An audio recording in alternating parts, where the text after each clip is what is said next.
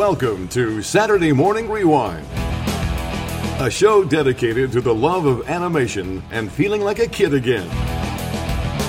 So let's go back in time to when cats defended Third Earth. Sword of omens, give me sight beyond sight. A masked duck protected the streets of St. Canard. I am the terror that flaps in the night. And knowing was half the battle. Yo, Joe! Let's go back with Saturday Morning Rewind and your host, Tim Nidell.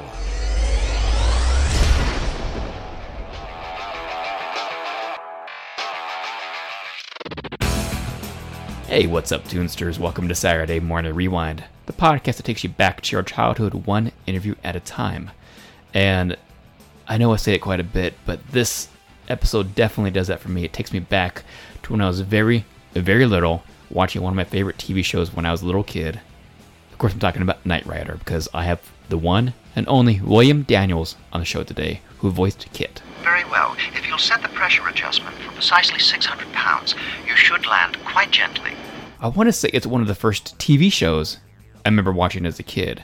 I always mentioned that Thundercats was the first cartoon I watched as a kid, but I think Knight Rider had to have been one of the earlier shows I remember watching and loving. Maybe Knight Rider and uh, A Team. Those are the two that I loved as a kid. And I always thought that Michael Knight and the KITT were way cooler than James Bond. I still kind of do, because it's an amazing show, and uh, William's voice for KITT was just perfect. So it was great chatting with him today. And of course, you also know him as Mr. Feeny from Boy Meets World. I'm going to try to put this as kindly as possible. The show has turned into a circus, and you three are driving the tiny car. Of course, we talk about both of those shows on the interview today, so stay tuned for that. But make sure to check us out online, SaturdayMorningRewind.com. Follow us on Facebook, Twitter, YouTube, and Instagram. All of the links are on the website. Make sure to leave those positive iTunes reviews, they really help us out. And remember to mark on your calendar Thursday, July 13th in Anaheim at Downtown Disney. We're doing the Saturday Morning Rewind fan get together. I have a free Saturday Morning Rewind pin to give you guys, and we're going to hang out for a little bit. So stay tuned for that. It's going to be a lot of fun. Meet me and a lot of other cartoon fans out there. But I guess that's about it. Here is my short but sweet interview with William Daniels. Hello, Tim. Yes, how you doing today? I'm I'm fine. Before we go into it, I just found out that you just had a memoir released on Amazon. Is that correct? Yes. Yes, well, it's excuse me. This is Bonnie. Hey, buddy. Yes, this is my wife, Bonnie. Bonnie Bartlett. Uh, she's my memory bank. But it, it is on Amazon, but it's also in the, all the bookstores. Perfect. And it's called There I Go Again How I Came to Be Mr. Feeny, John Adams, Dr. Craig, KITT, and many others. Yes, and you know what? Bill goes over every once in a while to um, Book Soup in Hollywood and signs books.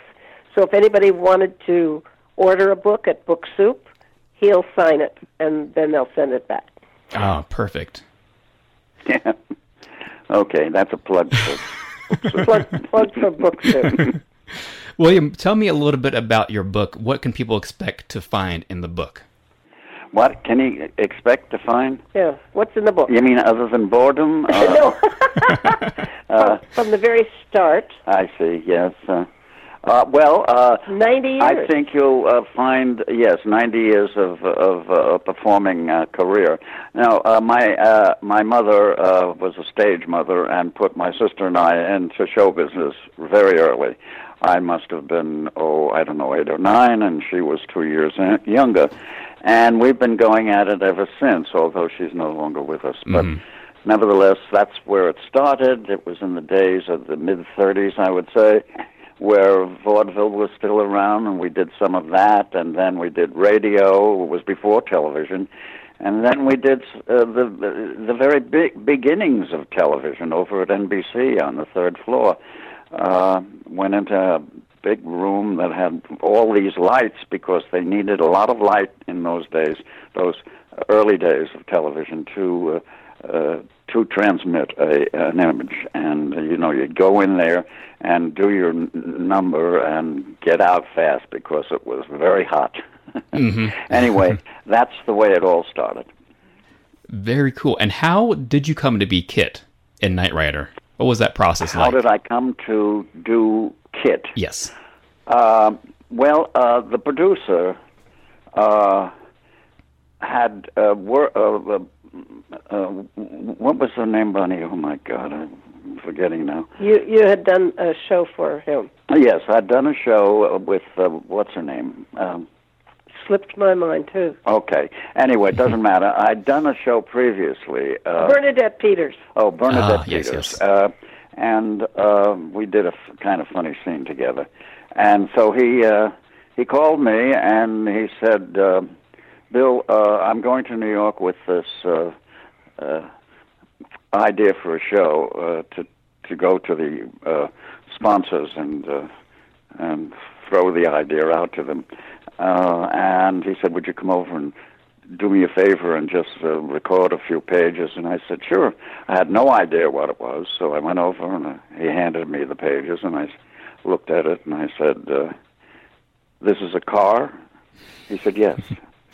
I said, "You mean a car that speaks?" He said, "Yes." I said, "Uh huh." Okay. I thought it was a dumb idea. But I started recording it, and he said, "Could you make it sort of like a robot?" And I said, "No." And I started reading more, and he said, "How about you know m- more uh, you know uh, what was it? Ma Bell? Yeah, my Bell voice." I said, "Would you just let me read it, please?" And I read it in my own voice, and I said, "There, there you are," and I left. Forgot about it, and about three weeks later, he said, "Listen, Bill." Uh, uh, we know you're doing uh, St. Elsewhere, but uh, we've sold this, and we'd like you to do uh, KITT. And I said, Well, I don't know that I could arrange that. And he said, Well, yes, we've already spoken. It's the same network, NBC, and uh, we will work around your commitment at St. Elsewhere. So that's what it turned out to be. I was doing two jobs at once. And uh, I had no idea that KITT was going to be that popular or suddenly uh, iconic and uh, yeah, I'm constantly surprised surprised at uh, the way things happen in this business.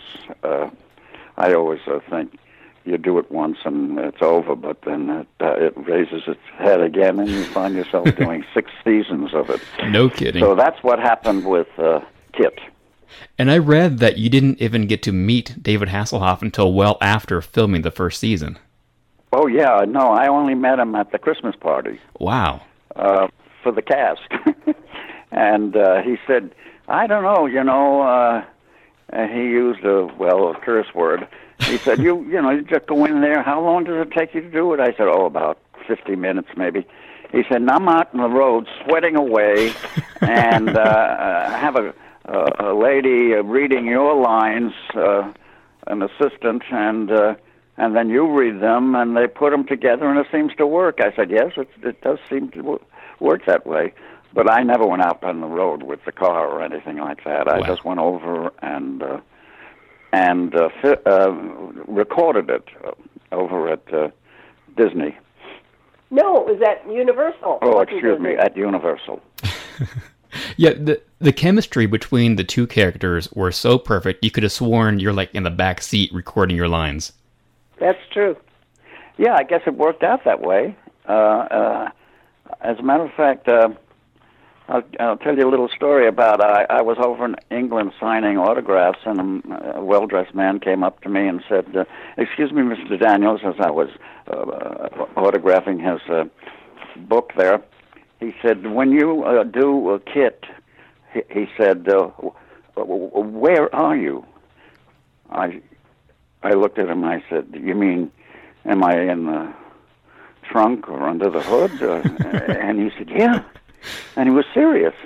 Wow. So he was very disappointed when I told him I'd do it at, in a in a sound studio. He walked away a little discouraged, but uh, it- shows you how naive uh, the the audience can be about some of these things. Yes. Yeah, I was. I think I was five when I started watching it, so I I fell for it too. Nowadays, the world has taken a whole different direction with technology, and cars like KITT are starting to appear on the roads. You know, cars that drive themselves. Would you ever be caught Yeah. dead in one of those cars?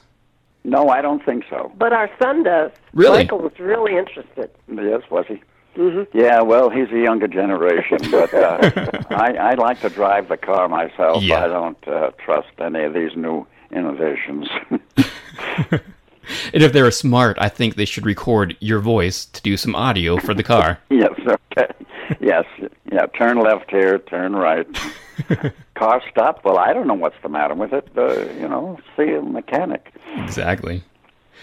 I was the perfect age when Knight Rider came around, and I was also 13 years old when Boy Meets World came around. So I was another perfect age for another one of your great shows. Tell me about Mr. Feeny and playing him on Boy Meets World. Uh-huh. Well, yes, of course. Uh, my wife reminds me it was a very pleasant experience uh, doing uh, Mr. Feeny. Uh, all I know is that uh, when it came up, I went to the producer and I said, "Listen, this is a teacher, and I don't want to make fun of teachers. Uh, I think they're very important to our society, and they're also underpaid." So we have to have a little respect. And he uh, said to me, Bill, uh, I'm uh, I'm fashioning this part after a teacher I had in high school who was a mentor for me, and I had a great deal of respect for him, and that's what will appear in the part. And I said, Well, that's enough for me. So I got on board. Did you have any teachers like Mr. Feeny when you were a kid? No, no, I didn't. Uh, when I was young, I was in a Catholic school for a while. and Okay. Were nuns. But then uh, later on, no, um, uh, we were performing, my sister and I, and uh, my I have to admit that my education was very spotty during uh, grade and high school. I didn't get serious until I went to Northwestern, where I met this very serious student, triple A, top of the hook class, by the name of Bonnie Bartlett. And then you guys came to work together many times. Oh yes, yes, we have. Yes, we uh, we even worked there once. I think. What was it we did? Macbeth. Macbeth. Oh my God! Wow. I I shudder to think what it must have looked like with me in these balloon uh, pantaloons. I must have looked like a pumpkin with a little head on it. Uh, and uh, we did uh, Macbeth. She played Lady Macbeth, and I played Macbeth. Wow. that was at Northwestern University. Oh, man. Uh, a time in my life that I find very. I was very happy there at Northwestern. What was it like having Bonnie on Boy Meets World with you later on in the season? What was it like? Well, I was glad that she was coming on. First of all, because she's such a good actress, and and we would work uh, well together. Uh, of course, she has a, a different approach to uh, the script than I do. She sometimes arrived without having learned her lines. Not true. Not true. I just learn them differently than you do. Yeah, during the rehearsal. No, no. No. I learn them by the thought, and you learn them by the word. Did you get that? I sure did. Okay. All right.